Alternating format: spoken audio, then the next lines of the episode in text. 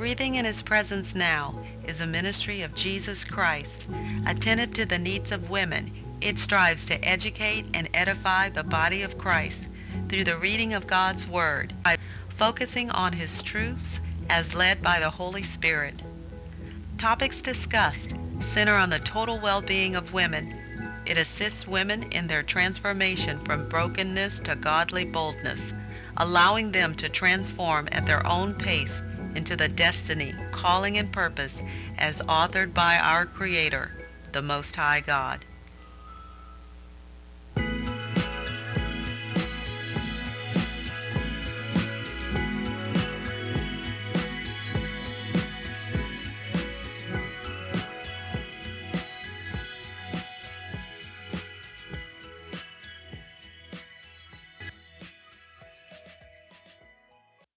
You for joining us today. I am your host, Joyce Lister, and this is Breathing in His Presence Now.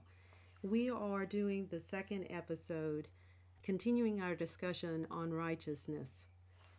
And if I may take a few moments just to get some administrative things out of the way, one of the ways that you can contact me is through my website at Breathing in His Presence Now. The URL is bihpnow.com and the email address is bihpn1 at gmail.com. You can find this information on the TalkShoe website profile information. I'd just like to take a moment to recap what was previously stated on our debut show, which was talking about righteousness. We spoke about three things the definition of righteousness, which is being in correct moral standing with God, the importance of examining ourselves, and we talked about God's judgment of the unrighteous. Specifically, we took a look at two sets of verses. One was Psalms 1 1 through 3, in which those who are righteous were compared to a tree that was planted by the rivers of water. We compared that to Daniel chapter 4, verses 19 through 26, in which we find that Nebuchadnezzar has had a dream. It's a second dream, and that he's inquired of Daniel regarding the interpretation of this dream. We find out that Nebuchadnezzar is being reprimanded by God, and the purpose is to let Nebuchadnezzar know that it is the Most High God who rules in the kingdom of men and gives it to whomever he chooses. So I'd just like to finish up with one additional piece of information regarding Nebuchadnezzar's second dream, and that is to note that in verse 27, Daniel offers Nebuchadnezzar God's plan of escape. So there's a consequence that Nebuchadnezzar is facing, but there's a way of escape that is offered to him before that consequence occurs. And we can find this in verse 27. It says, To break off your sins by being righteous, and your iniquities by showing mercy to the poor. Now we know that Nebuchadnezzar chose not to take Daniel's advice, and he suffered the consequences of becoming like a beast in the field. Today's message is substantially stronger in that God wants me to warn those of you who continue to play the harlot. It's very strong language, and I hope that by the Spirit that you hear me. In fact, I want to invite the Holy Spirit in right now so that He can take control of me, so that you do not hear Joyce Lister talking, but you hear by the Spirit, that spirit man that dwells within you, so that spirit can understand spirit. So, Father God, I come before you humbly as your servant. You know me, Father God, and you know that I only wish to do your will. Give me the words that pierce the heart of the women that are listening. Let them hear you by the Spirit. Let anything that is of me fall to the ground, Father God. Let it never be remembered. But, Father, your words, pierce them, let them hear what thus says the Lord, and prompt them to action because you are the Most High God and you do reign throughout this earth. I pray this in Jesus' name. This podcast was supposed to be monthly, but one of the things that I really want to make sure occurs is that we are listening to the Spirit. And the Spirit of God, after I had given the first podcast, was still upon me. And I felt as though what needed to be accomplished had not been accomplished. The warning had not been issued. The warning to God's people to say that you have to turn from the sin that you are continuing to do. The Lord gave me a vision, and it was uh, very disturbing to me. And that vision had to do with a man and his wife. There was another woman that comes along and steals him away. At first, they are very discreet, keeping the infidelity well hidden. Later, they began to hold hands right under the nose of the wife. This to me implied that there was some type of public display. There was some boldness that was occurring with this sin. And lastly, the vision becomes more graphic in that they are in a very compromising position and they're on the verge of consummating their sin. It was very evident to me that temptation was right there in the forefront. And the Lord says that He's going to allow consequences if you do not step out of this scenario. It's very easy for us when we hear a vision such as that to simply think of it in terms of a sexual sin. Although I think the Lord was talking in some instances of a sexual sin, it's not necessarily a sexual sin, and that's why it's so important. And I beseech each one of you to examine your own lives to determine if the Lord is speaking directly to you, and I want you to hear Him by the Spirit. The main verse that the Lord gave me to talk about today is in Psalms 78. And we find that in this verse, it's, it's extensively long, so I will summarize it given the time frame. The Lord is telling his people to listen to his law and his words, and he wants us to not only know it for ourselves, but to teach our children and to have their children children understand his praises, that he should be praised, that he should be receiving praises for the blessings that he's giving.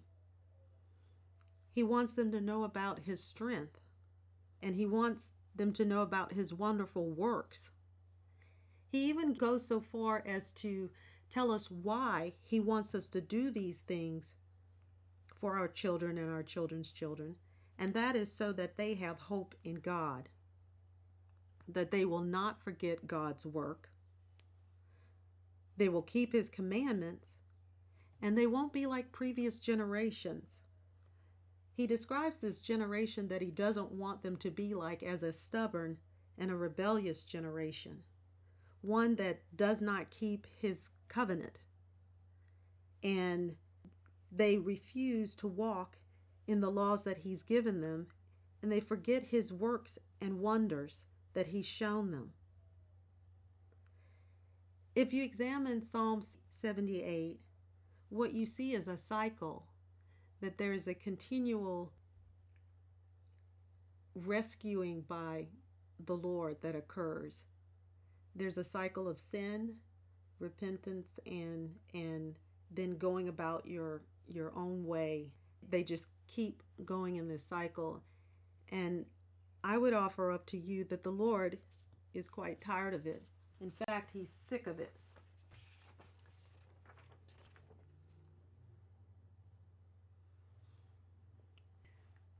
Some that will listen to this podcast will recognize themselves immediately. Others, it may take a while because there's been excuses that have been given. Such things like, um, um, girl, you know, I've tried. I've done everything I could. But God understands that I am but flesh. What I want to make sure you know is that God does understand. But He does have consequences. As with anything, there's consequences. If we take a peek at verse 67, we find that the Lord is finally rejecting the children of Ephraim. And if we back up a little bit, we find out why. Because in verse 58 it says, For they provoked him to anger with their high places, and moved him to jealousy with their carved images. So you say, I don't have idolatry in my life. This was way back when, you know, over 2,000 years ago. I'm not having carved images anywhere. Well, idolatry is not just about a carved image, it is about anything that you are placing in a higher position than what God is in. And our God is a jealous God, and He is jealous in the sense that He loves us so much that He does not want us to perish. And He gives us a way of escape. But after a while, as with your own children, for those of you who do have children, you understand that you want them to learn the lesson while they're young. And some of you may be thinking, I'm not young, but the Lord wants you to learn the lesson so that the enemy does not continue to steal from you and that you experience the abundant life that He has for you. It continues and said, When God heard this, he was furious and greatly abhorred Israel, so that he forsook the tabernacle of Shiloh, the tent he had placed among men. What this means is basically that the Lord doesn't even want to be around them. Our sin is separating us from the presence of God. There are certain blessings that you've been asking the Lord for such a long time, and you're wondering, why am I not seeing this blessing? Why am I not seeing this blessing? Why am I not seeing the manifestation of the Most High God within my life?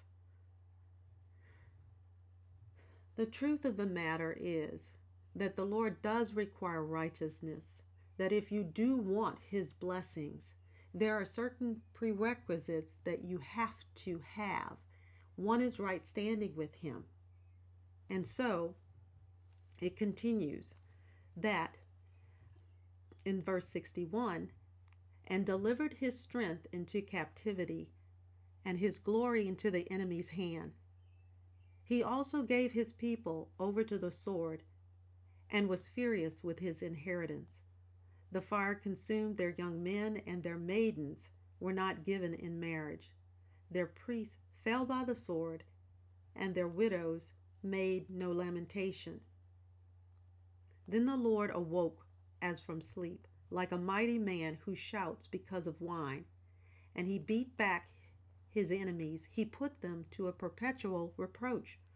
Moreover, he rejected the tent of Joseph, and did not choose the tribe of Ephraim, but chose the tribe of Judah, Mount Zion, which he loved.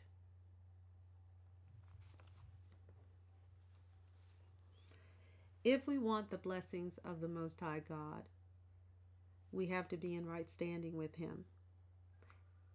And the Lord is wanting to make sure that we understand that there is a rejection that will be coming forth. And some of you, you may have been experiencing some of this already. The question simply becomes Are you going to be amongst those who are rejected or amongst those who have been chosen? The Lord clearly wants the blessing to transpire. He wants to open up the windows of heaven, but there are prerequisites. Some may think that, well, I have God's grace.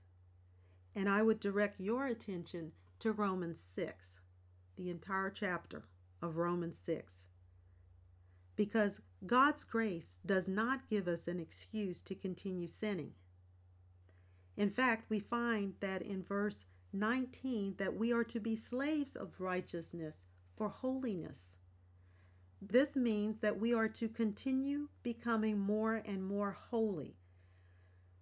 We need our minds transformed to the mind of Christ because we, in and of ourselves, cannot do it alone. You see, it's just like this podcast. I can't do this podcast without the help of the Holy Spirit because there's a certain message that He wants for women, and I have to be open to the prompting of His Spirit. I cannot be open to that if the vessel is unclean. I have to put myself in a position so that I can clearly hear from Him, so that when He changes up things, I can move. So, getting back to wanting the blessings that the Lord has for you, if you were to humble yourself, get in the presence of the Lord, and seek Him seek Him and seek Him alone, then you'll hear from Him. He says, My sheep hear my voice, and another they will not follow. It's a promise. So seek Him for that problem that you're having, that concern that you have.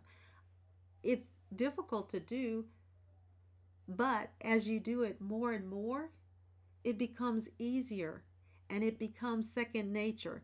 Just like you may have a, an issue with anger, if you start focusing on what are the triggers for that anger, you can start dissipating it. Part of solving the problem is recognizing that there is a problem and putting things in place so that you don't continue down the same path. The Lord tells us that we have to capture our thoughts so that sin is not consummated. And the way we can do this is being in His presence because He prompts us by the Holy Spirit and He leads and guides us. We're running to this person and that person for prayer, but God really does want a dialogue with you. He wants to be in direct communication with you. It's okay for Sister Wonderful, Brother Wonderful to pray, but He's looking for that relationship with you. That's what it means to be a Christian, that we have a relationship with Jesus Christ, with the Holy Spirit, with God the Father. And we cannot do it if our vessels are unclean, if we cannot hear the voice of the Lord clearly prompting us to move. You see, the people long ago, they were led by a cloud by day, and they were led by a fire by night. What are you being led by? Can you recognize the prompting of the Holy Spirit? Do you feel His presence? It takes some time, it takes some effort, but it is worth the payoff. There is a cost of being a disciple of the Most High God. And He tells us that even in His Word. I don't have the specific verse at the moment, but He tells us there is a cost of following Him. And we can follow Him. We can study His Word and find out which way He wants us to go, what direction He wants us to take. Father God, we call out to Him and we ask Him, How can I solve this problem? I did it just this week. This week was quite full for me in that I was trying to prepare for a podcast and my entire job situation is changing. And I was calling out to him and asking him for direction, for guidance. Father God, I'm getting frustrated. I don't understand what's going on. Why are you having me go through this? And guess what? My father started speaking back to me and telling me, This is why you're going through this. This is why you are seeing these particular changes. And you know it's uncomfortable. It really is uncomfortable sometimes. But that's the the beauty of the Lord. When you know things are not of you and you can know with a surety that there is someone God, who is with you, the creator of the universe, is concerned about the things that you are concerned about. But there is a requirement. And I cannot emphasize that enough. Ladies, I want you to continue examining yourselves, purging yourselves, and I want you to turn because you can't serve two masters. You cannot serve God and mammon. And did you know that mammon means what is it? So, what is the what is it in your life that you're trying to serve along with God? I want you to really take some time and think about it and allow the Holy Spirit to illuminate those areas of your life that you have decided to take control of and not give over to Him. It is worth it. It is hard, but as you do it more and more, you will realize that the benefits are much greater than the cost that you've perceived. God reminds us in Revelation 3, verses 14 through 23, that being lukewarm for Him is not acceptable. In fact, He tells us that He will spew us out he wishes that we would either either be cold or hot. That means make up your mind. He's in love with you. That was one of the things that he kept emphasizing to me over and over, even though he was saying to give a rebuke. That he loves those who are obedient to him. But it also says that those he loves, he rebukes and he chastens. So, just in case you're wondering and you're not sure, this is the rebuke. And I beg of you to turn. I beseech you to turn so that there is no chastening. And if you have experienced the chastening, I know it's not feeling very good, but draw to Him closer because He's given us free will. You're grown adults. You make decisions day by day. And these day by day decisions shape your character. Choose to walk in alignment with the Lord's Word. I'd like for you to take a look at Deuteronomy 30, verses 19 through 20. It says, I call heaven and earth as witnesses today against you, that I have set before you life and death, blessing and cursing. Therefore choose life, that both you and your descendants may live, that you may love the Lord your God, that you may obey his voice, and that you may cling to him.